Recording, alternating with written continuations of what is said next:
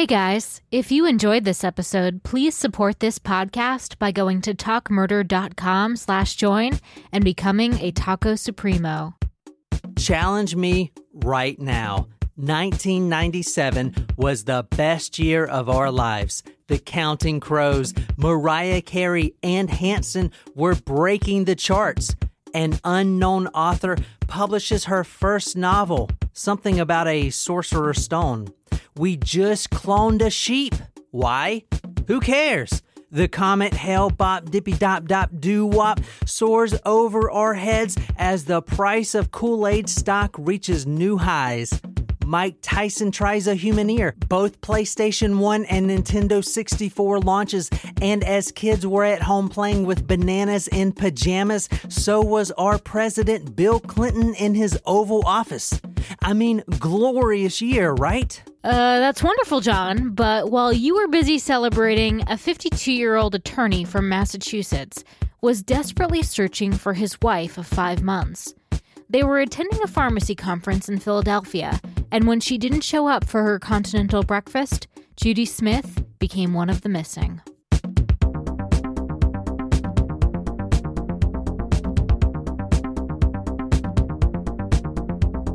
So, if you guys haven't noticed yet, every month, Savannah from the Missing podcast, she collaborates with us and we do a special episode. And it's always a fun time because she always picks some really interesting ones. And tonight is no exception. It's a fantastic story.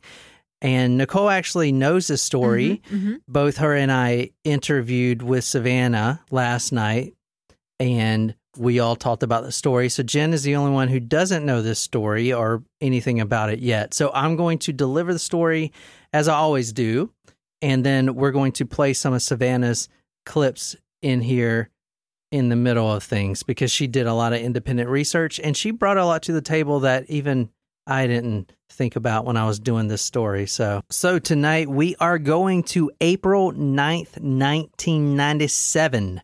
We're actually starting at the home of a recently married couple, Judy and Jeffrey Smith. I was almost like, wow. what? I forgot I know the story. Shit. All right, April 9th, 1997. They're in Newton. Massachusetts? Yep. Tell us about it, Jen. Newton, Massachusetts is just outside of Boston. Um, it's a pretty wealthy area. And So obviously you didn't grow up in around there. I did not. Judy and Jeffrey Smith, they were happily married for five months now. However, as we'll talk about in a little bit, they've been together for 10 years and living together for three. So they recently tied the knot. And even before this, Judy has been accompanying her husband, Jeffrey, at multiple conferences around the world. A few of them were actually on cruises and everything else. What kind of business is he in? He is a prominent attorney Okay. but he attends these pharmacy conferences. I guess what he does is he's an attorney for the pharmaceutical companies. Okay. and For like things like medical malpractice, maybe? Or I, I don't know. I'm not sure exactly because, and just a disclaimer with this story, there's hardly no information about this story. I had to dig pretty deep, and so we're going off a few sources. But I do know that he is an attorney. He is wealthy, so she is wealthy too.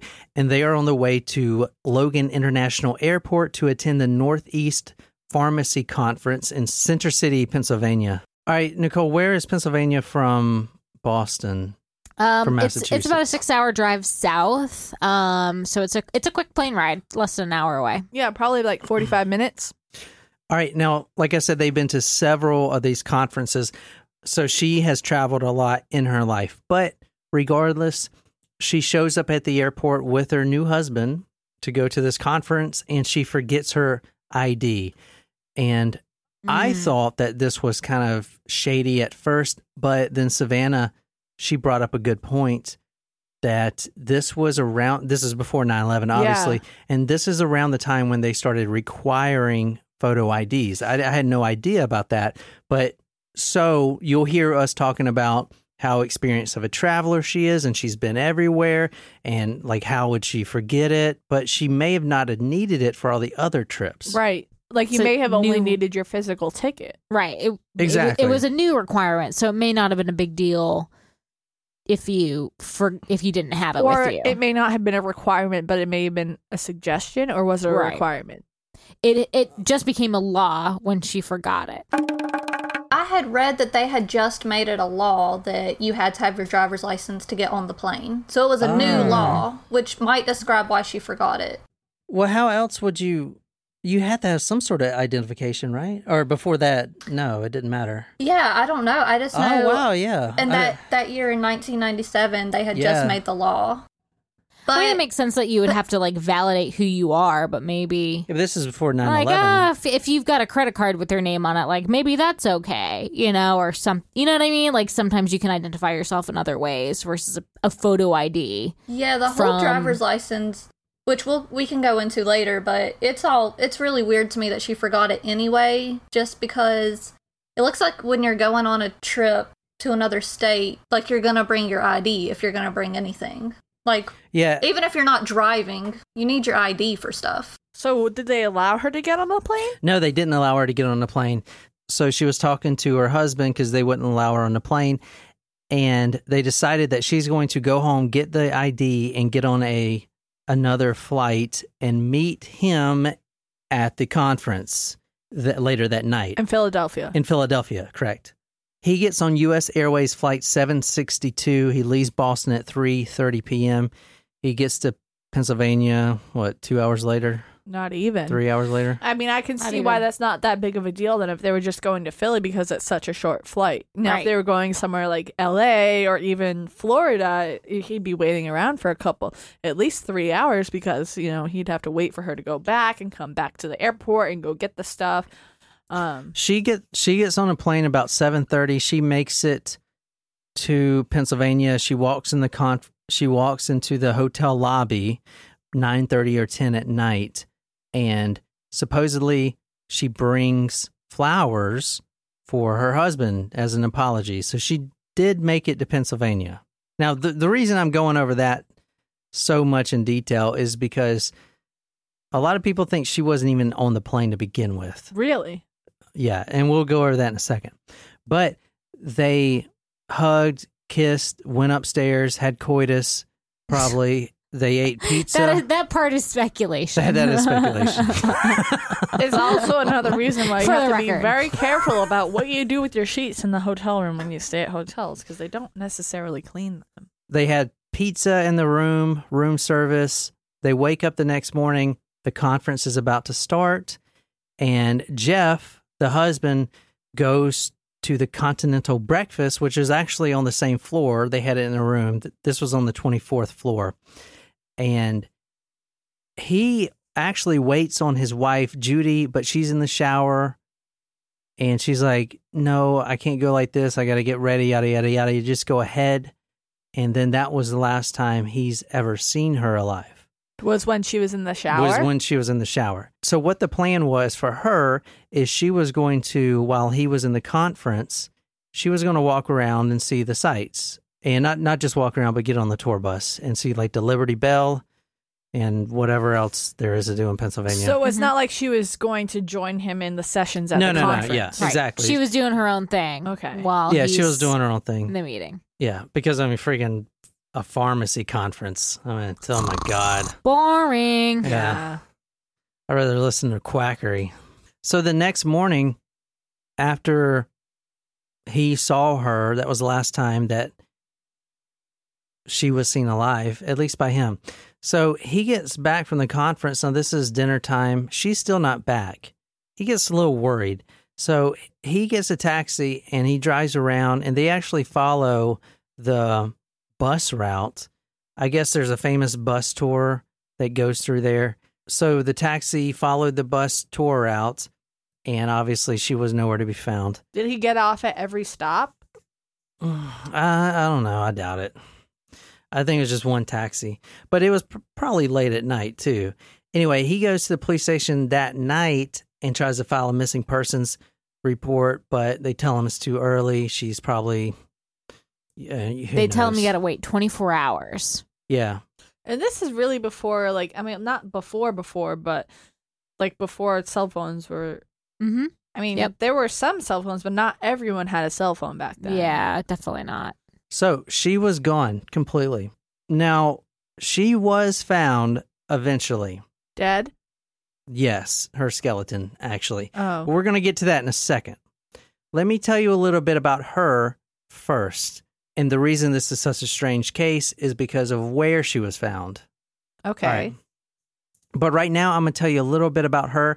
And if you're new to this podcast, go to talkmurder.com. I put all the sources up there.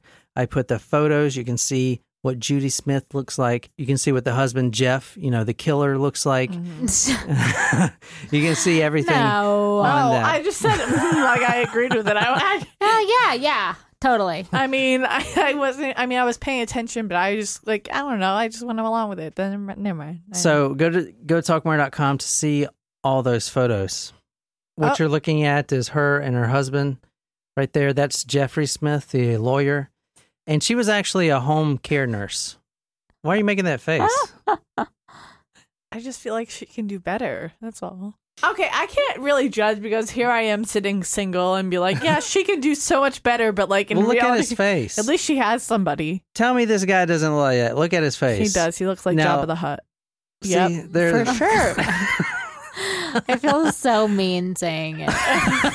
it does. and what is Jabba the Hutt? Is that like a lizard? No, he's cannot like figure he's an alien from Star Wars. I know that, but is he like a lizard alien or what? I guess. I don't know. I I do have like a really funny anecdote. oh, oh baby, Jabba. Jabba. He's cute, but Jeff Smith does not look like baby Jabba.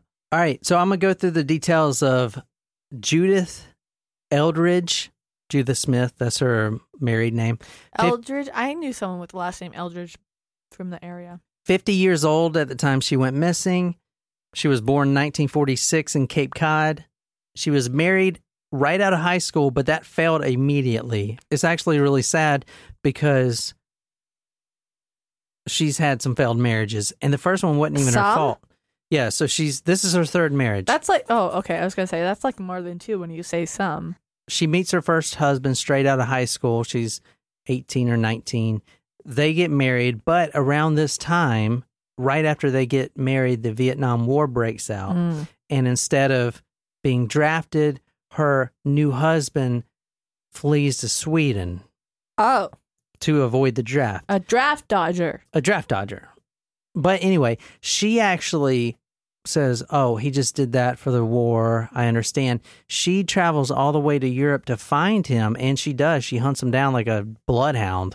Good for her. but she comes back alone Mm. with his dick in his in her pocket. No, that's also not true. That's not true. The She- geisha. Yeah. She comes she comes back alone.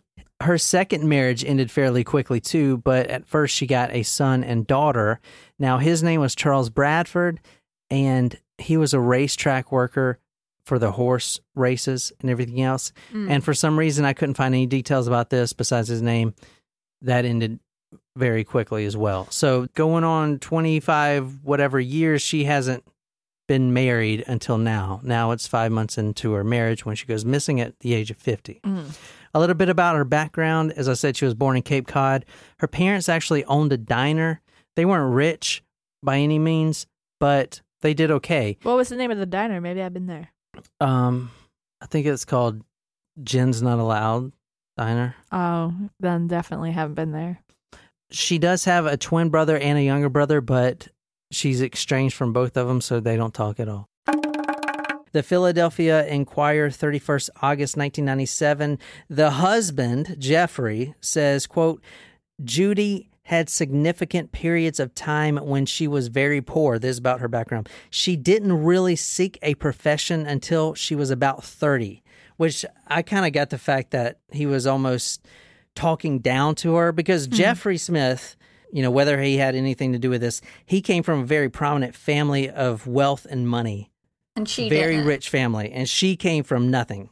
Hmm. So that quote alone, it was almost like, well, she didn't do anything until she was thirty. I, I don't know. It just it rubbed me the wrong way. Anyway, One thing I did want to say about about that part of Judy's life, like the marriages and everything, you know, it sounds like the guys kind of uh, messed things up for her in the marriages. But everybody described Judy as being like a woman that didn't take crap. That like if she if you weren't if she wasn't happy with you, she was gonna tell you, and she would just move on with her life. She wasn't worried about being tied down to somebody, or you know, she wasn't gonna take bad treatment. So Yeah. I thought I thought that was really interesting to read too. Remember, I said the second husband breaks up with her. Mm-hmm. Now she's a single mom. Mm. She's actually working 70 hours a week. She's on welfare, supporting two kids. Jeez. She she is a trooper, and any free time that she has, which is not much, is spent with her kids. She actually takes her kids to Spain, France, Italy. They backpack through the whole thing. Oh wow, And she also studies and gets her nursing license. that's awesome. she actually pulls her whole family because she's a single mom out of poverty out of welfare and buys a house in massachusetts now the how she met jeff her husband the killer Mm. i shouldn't say that Way to bias the story. is judy was a home healthcare nurse Okay. you know Mhm. and she was actually taking care of his father okay. and his father was on his deathbed at the time and he was a very prominent attorney as well Mm. let's just say this is from the newspaper um, i read this jeff comes from money and privilege that was the exact quote the editor of the newspaper used now this is before she was found So did and she jeff was a suspect so they Did- were yeah go ahead did she meet him by being her fa- his Yeah, yeah, father's yeah. healthcare worker? yeah yeah yeah that's how Okay. they met Okay. you know So they knew each other and were dating for 10 years before they Got married. did decide to get married. Probably because she was a little hesitant after having two failed marriages. Yeah. But still, that's a long time. Yeah, it's a long Like- time to know somebody. If you like, it then you gotta put a ring on it. Yeah. Well, oh, oh, oh, oh, oh, oh, oh, oh. something better may come along you don't want to rush into things Yeah. That's why all my marriages have failed. no you, you got to do the mom test you got to see what the mom looks like if the mom is still hot then you're good to go So, September 7th of 1997, a dad and son were deer hunting out of season in the Pisgah National Forest, which is near Asheville, and they found human remains that were supposedly wrapped up in a blue blanket, but they were kind of scattered um, around a 300 foot area. But they believe this scattering was by animals because the body had been left in the in the wood, the forest but there was a shallow grave in the center, and the skeleton was partially buried, but it was still dressed. This was um, near the Stony Fork picnic area, which is um, near Chestnut Creek, and it's nine miles from Asheville. So, how were they able to identify that it was actually her? Uh, well, the the medical examiner looked at the bones and determined that it was a white female between 40 and 55 years old. She had had extensive dental work done, and she had severe arthritis in her left knee. She had cutting marks on her ribs, and her bra had cuts and punctures on it, like some, you know, like a knife. And the medical examiner ruled it a fatal stabbing and a homicide. So, an ER doctor in Franklin, North Carolina, saw an article about this body that was found in the local newspaper, and he remembered getting one of those flyers from Jeff's private investigators at his hospital. So, he uh, reached out, and the dental records confirmed that it was Judy by the end of September. And from Philadelphia to this area in the Pisgah National Forest, it was uh, like 600 miles. And if she drove it, it would have been a 10 hour drive. So basically, six months later, after she goes missing, two hunters hunting off season in the Pisgah National Forest, which is up there near Asheville, which is a beautiful city. Mm-hmm.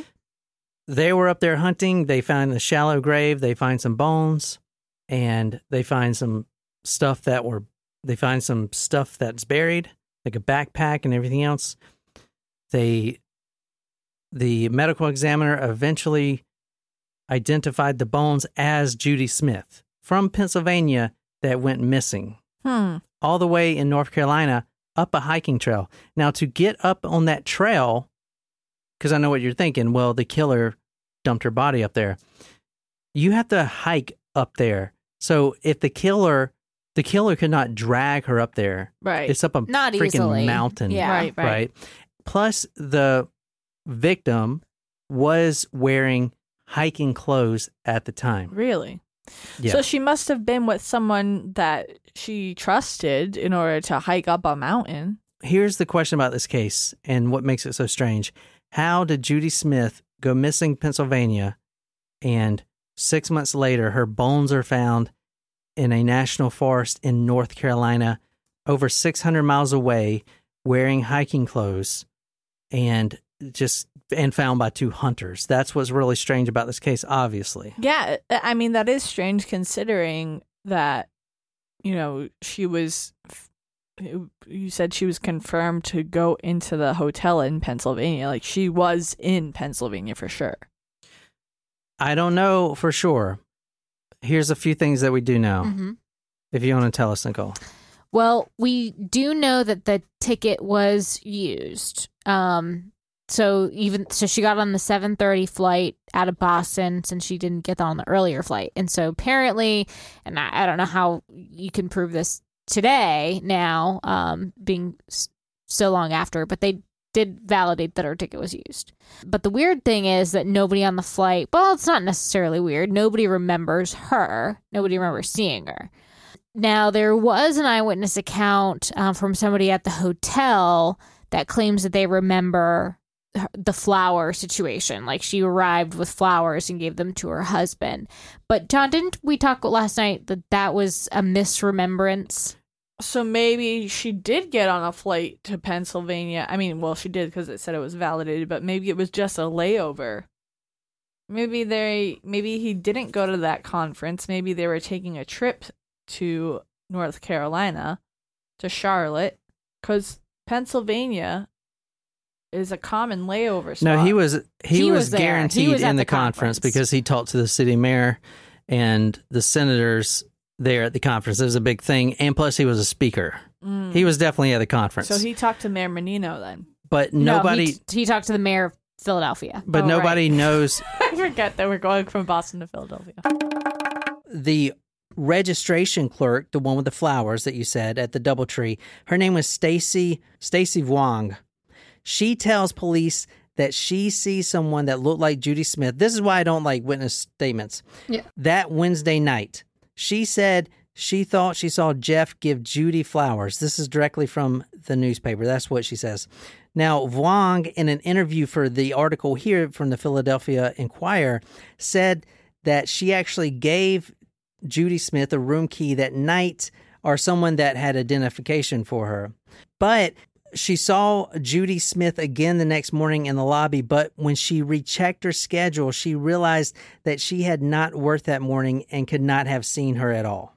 Whoa. Yeah, and that's that's the crazy thing with eyewitness So, testimony is Uh, that you know and i, I want to say this article right here the detective james sweeney who was the head of the case he doesn't even think she showed up to philadelphia you can you can definitely tell he is really suspicious.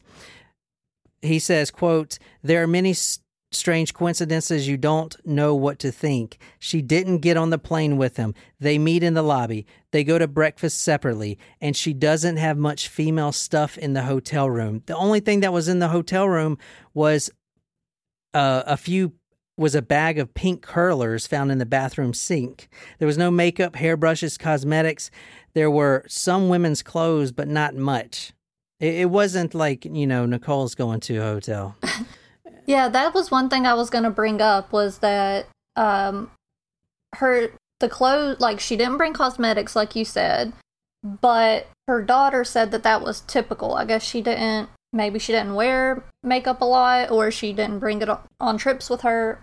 It's weird to me, but the daughter said that she didn't typically bring it. But when they did search the hotel room, Judy's clothes hadn't been worn she took her shower and would have had to put yesterday's clothes back on. I She remember didn't- the daughter saying that was not atypical of her mom either. Like she would wear, you know, not pack very lightly for trips and wear the same clothes. And one big factor as far as the eyewitness testimonies is that Judy always had a red backpack that she wore. So you'll see in a lot of the eyewitness testimonies through this case, people remembering this red backpack. But it's kind of it's on topic, but if you have you guys ever watched that show Brain Games? Yeah. It's a show that used to I've- come on yeah. the Discovery Channel.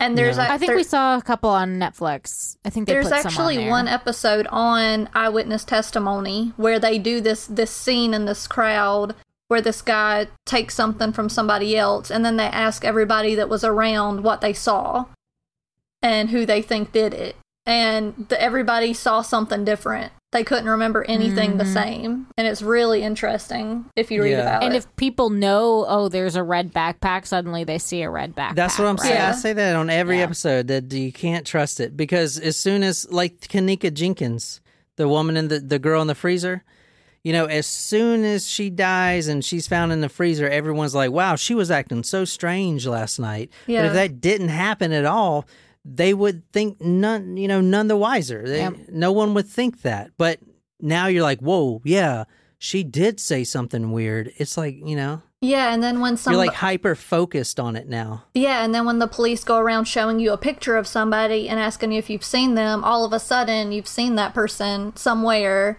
and you have some memory, but it might not even, the person you saw might not even look like the person in the picture.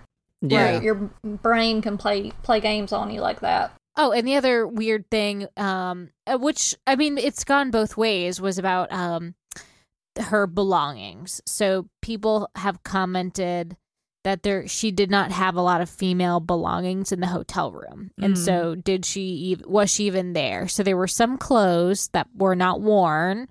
Um and but there was no like makeup. They found curlers, but uh, some are are saying, you know, oh well, that's more evidence that she wasn't even there. Like the Mhm. husband just brought a couple Yeah. things.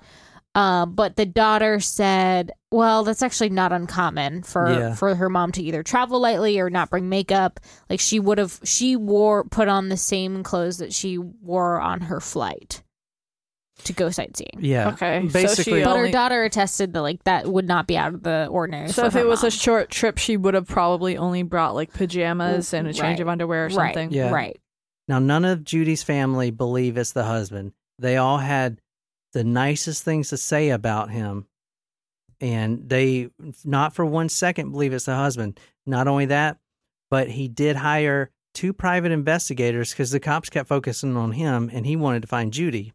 He hires two private investigators, which eventually leads to the identification because the private investigator actually sent one of the flyers to this dental practice in North Carolina, and that's how it made, and that's how the connection was made. Because there's no, there's no database for dental records. Right. You know, it is all. at the- this point in time. Well, I don't think there ever will be. It's not like a fingerprint database. We, we don't have a dec- We don't have a database for that. Okay, so the husband, even though the cops think he had something to do with it, everyone else doesn't believe that. So I mean, if if the husband is ruled out of it, then maybe what could have happened? She was abducted when she was sightseeing, and then maybe formed some sort of Stockholm syndrome and went willingly up the mountain with her captor. Yeah, You That's know, a really good theory. And that's very plausible too. The first thing I had trouble accepting in this case is if this is even Judy. Here's what was found on the trail. She had hiking outfits. She was wearing thermal underwear, completely different clothes. She had sunglasses that were valued at $150, which her family will attest to, to she would never ever wear those. She also had a blue backpack. And as you'll hear Savannah say, she was known for carrying a red backpack. That was like her thing. So the mm-hmm. Blue backpack was completely, completely out of the norm for her. okay. Well, the the detectives in the case actually think that the sunglasses and the backpack belong to the killer. Mm. To identify the body, they basically use three things. Number one, she has an arthritic knee, which I don't think is very, I mean, who doesn't? Number two, she had a wedding ring that supposedly matched. I, I don't know. I don't know much about wedding rings. Savannah and I got into much debate with you last night about this. If it, was if it was just a band, we get it. But it was the di- she was wearing the diamond ring. And what are the odds that both the dental record and a diamond ring don't match? Mm, You know what I mean? Like mhm. it's the same. The the daughter cannot easily identify that. You know. this is where like I first stopped on the case and I believe it's possible that that's not her at all. I I read that theory too. Because all right, here's how they identified her. Number 1, she has arthritis in her left knee. Okay, so do I. Boom. All Yeah. right. Number 2, she has they identified her through her dental records because she was a skeleton Yeah. and the the teeth are the last thing to go when uh, it starts decomposing. So the she had dental work. I have found nowhere that I and I've researched this for like an hour straight. I could not find a definite answer on how accurate that is. I know it's not 100% accurate. A fingerprint is different because everyone has a very unique sig- signature. Dental work is not as efficient because first they they determine this you know the the shape of your teeth and they can determine from that what sex you are male or female. So as a woman a white woman and even roughly the age. Then they look at the structure of the teeth and if they you know because maybe they have an overbite or something that's very prominent. But a lot of people have those things. Yeah. you know and i know it's it's, it's a minuscule chance that you know it, it is not her or whatever but i'm trying to say that is not 100% accurate. It, Yeah. there's it, there's not you know what i'm saying? It's not dna sperm or anything. It's not 100% accurate. It's a judge of wow this teeth does look just like what her records show. You know what i'm saying but Yeah. a, a lot of people have that Or it can be a match, but it could match someone else. could match someone else. It's not hundred percent accurate. Plus, those bones were decaying. I had never thought about that theory until I was re-looking at this case and that was brought up was that it might not have been her. From what you read, Savannah, what was that justification? Like, what were they going the same route as the Yeah, dental they records they and stuff believe too? the same thing, but I think and an another thing that might go in that direction as far as it not being her is that basically everything she was wearing didn't match what they thought Judy would have had. What about the wedding ring? Yeah, Well, the so- wedding ring. And, wedding- but, That but matched. to, to me, it's No. the, it's the wedding ring and the money. When they found her, she was wearing jeans, thermal underwear, and hiking boots. She didn't have a wallet or ID, and she had a blue and black backpack instead of this red backpack she always had. And the backpack had winter clothes in it and $80 in cash. But nearby, they found a t shirt that was buried and it had $87 in the pocket, which is a total of 167 And Judy was thought to have had 200 when she disappeared. Thought to have had. Yeah, thought to have had based on That's just like the witness testimony. It's like, yeah, Yeah. I'm pretty sure she had two hundred dollars. I I discount that hundred percent from the start. That the wedding ring that is a little more hard. That is Yeah. harder for me to discount. But if she goes missing and her ring is found, is this her ring? You don't, don't know, what her ring looks like? I, yeah, it's. There are so many people have so many different types of I was wedding about to bands. say though, I, but it I- wasn't engraved or anything. the combination of I, was about to say, was this but he ring? is a guy. He does not know. the daughter would have been able to identify it. Yes. And No. and do we know if this ring was just like a gold wedding band that everybody has, or was it like a diamond? It diamond? was a diamond. It was a diamond. I would like to know that too.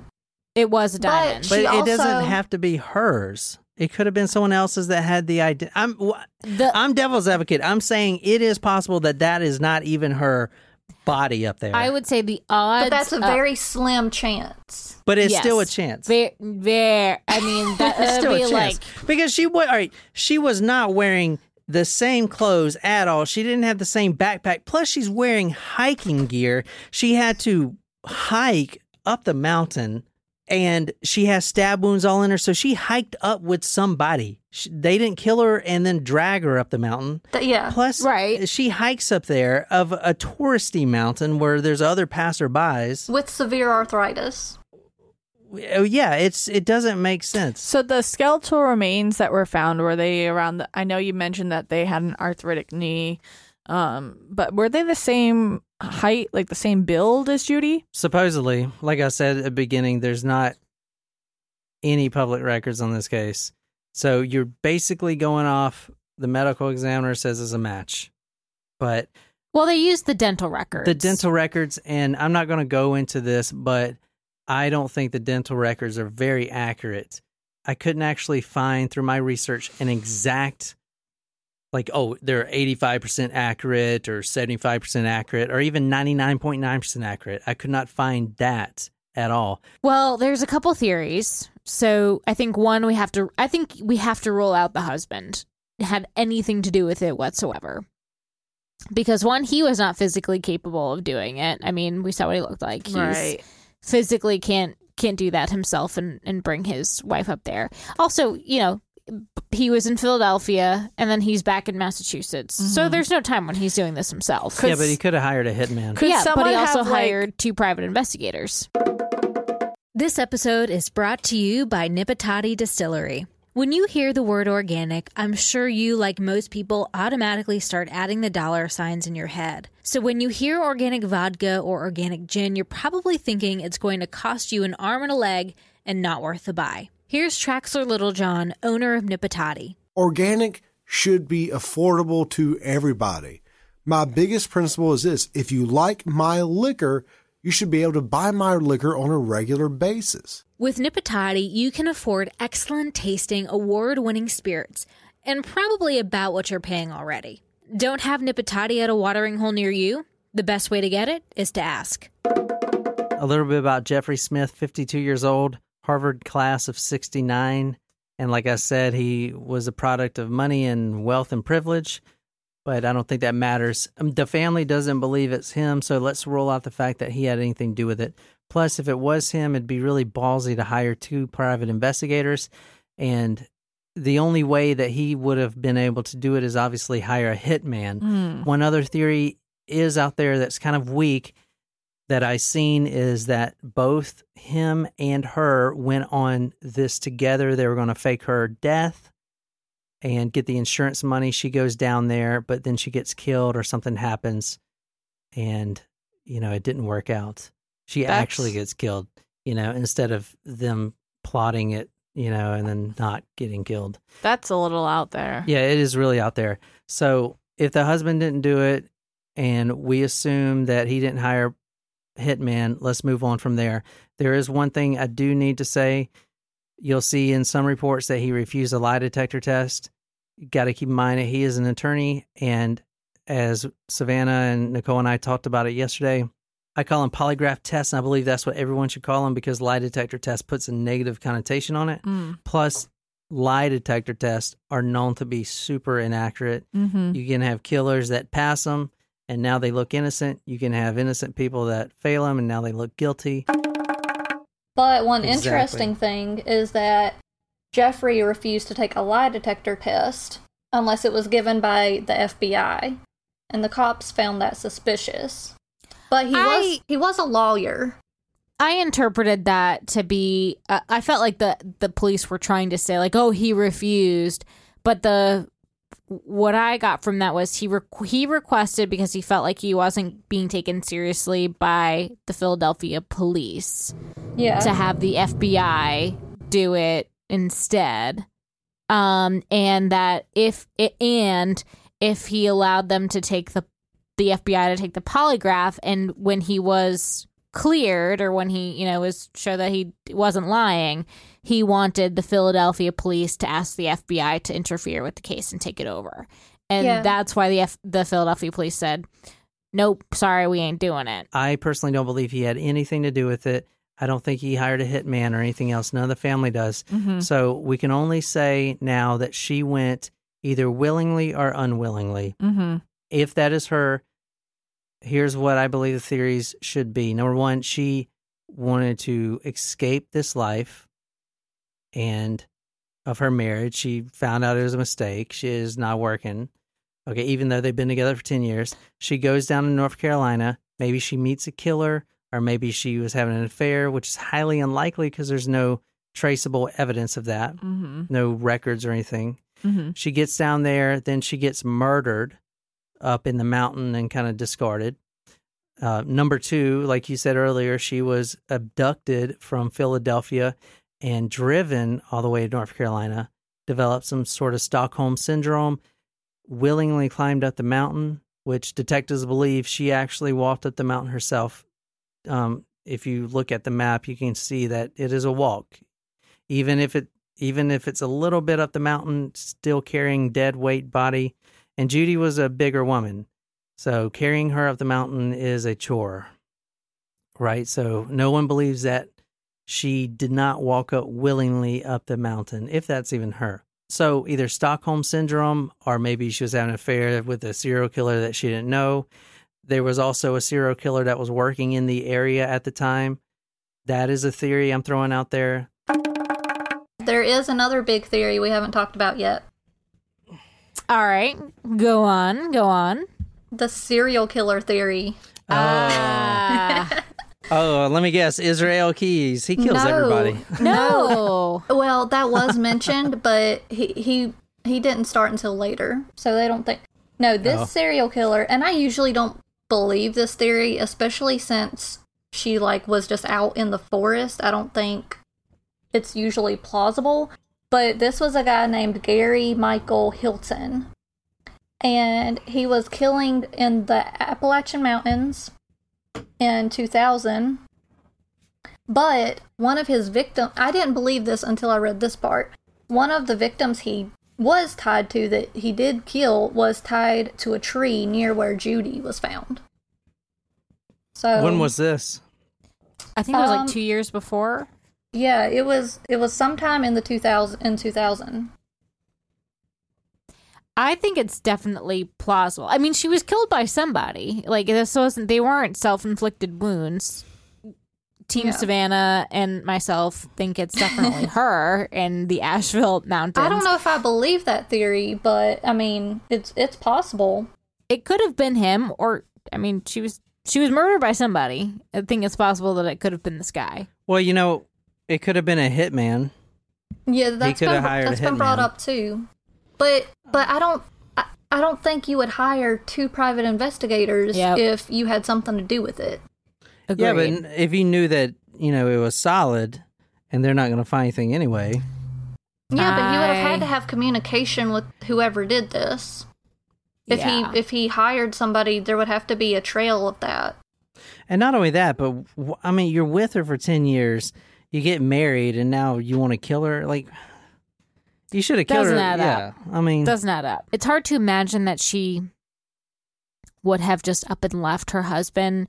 You know, we talked about this last night. Like she's they were together. But Savannah made a really good point. She, you know, once when you're together for so long, and once you get married, it's not like anything really changed. She brought up the fact that like she and her husband were only they got married after only knowing t- each other for two years Mhm. versus John and I were four, and they I don't think they had lived, really lived together beforehand. So like they had a honeymoon phase, and she said, "Well, what about for you guys? Like, was it is it just the same? Is it different?" And they're like, "No, it's really the same." And she said, "Exactly. I think that's you know for people to say, oh, they got the honeymoon phase was over, and that's maybe triggered her unhappiness." Um, doesn't really seem like a valid argument. Like they kind of knew what they were getting into Mhm. they'd been together for so long. So it does it still seems very strange that she would up and leave. Um, but maybe because she had been divorced twice before, she's thinking, well, I don't want to get another divorce. So Right. like I just need some time to think. Well, what was her relationship like with her kids? they're Um, bo- they're the kids were both adults at the time, Right. I think she was very close with her daughter.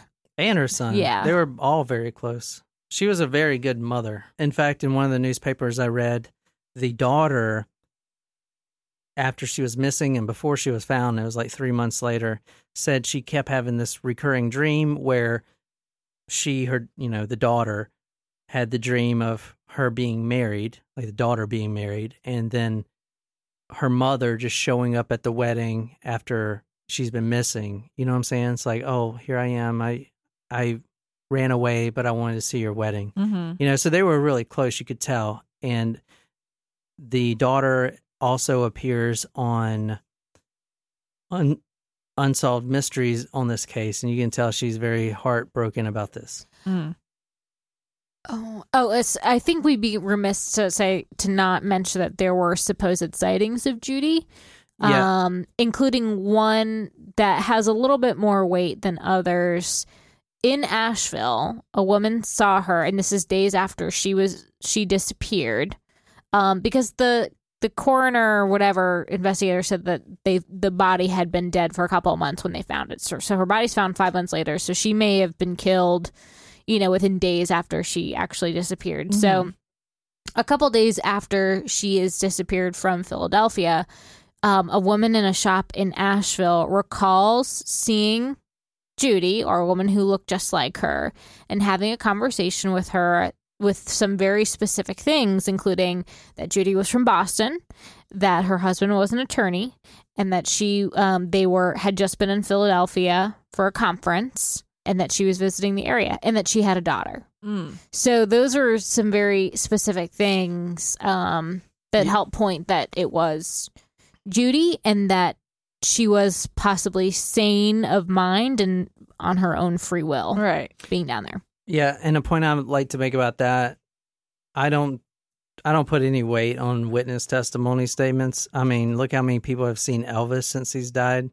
And M- Tupac. Memories, frailty. You know what I'm saying? Yeah. This woman six this woman can recall a year later that 3 days after Judy goes missing, she talked to her and plus it's Asheville, a big tourist spot. How many people are from Boston? Yeah. How many people have husbands that are lawyers? You know what I'm saying? right. So to put any weight on the witness statement would make you would mean you would have to equally put weight on all the witness statements, Mhm. which one of them was she's driving a box truck. One of them there were sightings of her all across the United States. She in one point had bought a little toy truck.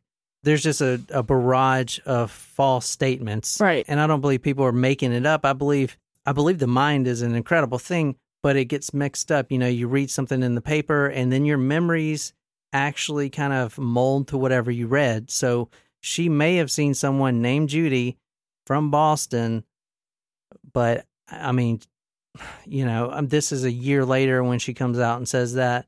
I mean, come on. How many people come into her shop every day? You know what I'm saying? Yeah. How many of them look like Judy? You know, a, a lot, right? Right. So I don't I don't put any weight on that. And I think to be honest, I don't even think that's her up there. And be 100% serious, I don't think that's even her. Because it's not an exact match and I, I don't know. But that's Well, I just think my it is a- theory. Well, I think I think it's an exact match. when the body was found, the bra was slashed up, so they believe it was a homicide, possibly a rape. You don't know because it's just bones, but they could tell by the clothing is all tattered. Um, another theory out there is that she she did go up willingly by herself, and that was all of her stuff, and then she committed suicide up there. There was a shallow grave, which she could have dug. That would be the perfect place to commit suicide, so your family would never have to, you know, suffer through that, knowing that you did it. And she could get into the shallow grave.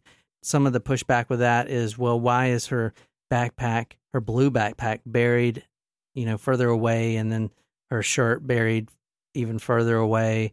Well, I mean, maybe because she didn't want to anyone. Maybe she didn't want anyone to find them. You know, when she's gonna kill herself. I mean, that's Mhm. just my opinion. Was because- she was she mentally sound?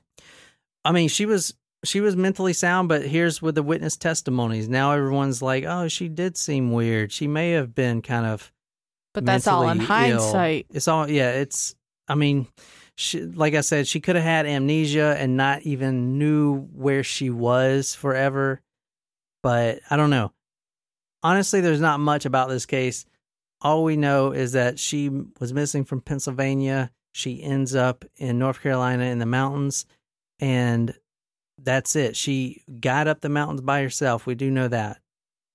And I don't know if she went up there and killed herself or someone killed her and then buried her. No one knows. But, and she may have not even been murdered because you can't really. It's not like she had stab wounds. She didn't have any flesh. She was Mm. bones. hmm You know, I mean, the hunters found bones. So to say that she was murdered is is just speculation. Yeah, I mean, there's nothing to say that she even went up there with anyone. She could have, she could have gone up by herself. And just been murdered. Yeah, or I mean, maybe she could there have got attacked by a bear. Yeah, there could have been been an accident. and that's why the the bras all Hmm. mixed up, messed up. Because there are bears in Asheville. You Mhm. better believe it. Big old Mm. black ones too. black bears. There's. That's what I just said. Yeah, I know. I'm just repeating. I, I wasn't correcting. I was just I was just repeating. Yes, blue bears. Yes. There's big old black bears in Asheville. One of the little towns there is called Black Bear. Oh. And I mean, she could have gotten slashed up by a bear. Who knows? She could have planned this whole thing, wanted a break from her husband, and went down there and spent time in the North Carolina mountains. Is sure beautiful enough to do it. And she got killed by a bear. Nobody knows. But that's the story of Judy Smith. There's not much out there. Sources are very thin, and it's a lot of speculation. But um, I believe that the husband had nothing to do with it, and he actually died a few years later Mm. you know. So anyway, that's the story on Judy Smith. I want to thank Savannah from the Missing Podcast for weighing in on that story. It's a very interesting story as usual.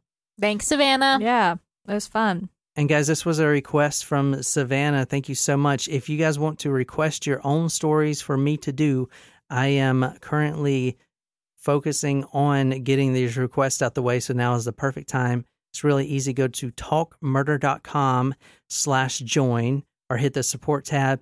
It's $47. That's all you got to pay. We don't do recurring fees or anything. You get a badass t shirt, some stickers, and some swag. Plus, I'll do your story for you, and you'll be part of our private Facebook community and private forum. And your support helps us grow this podcast and helps us and helps us to keep this thing rolling. So if you enjoyed this episode, be sure to hit that subscribe button on whatever podcasting app you use. If you like this story, you can follow us on social media, Facebook, Twitter, Instagram. If you're absolutely obsessed with this podcast and want to become our black bear, go to talkmurder.com slash join. Become a Talkos Primo, get a badass t-shirt, sticker, swag, a lot of love, shout it out all over the place. Tell me what story you want me to do. I'll research it dedicated to you on Talk Murder Me podcast. My name is John Heward, Jen and Nicole. Until next time, good night, you lovely, lovely people.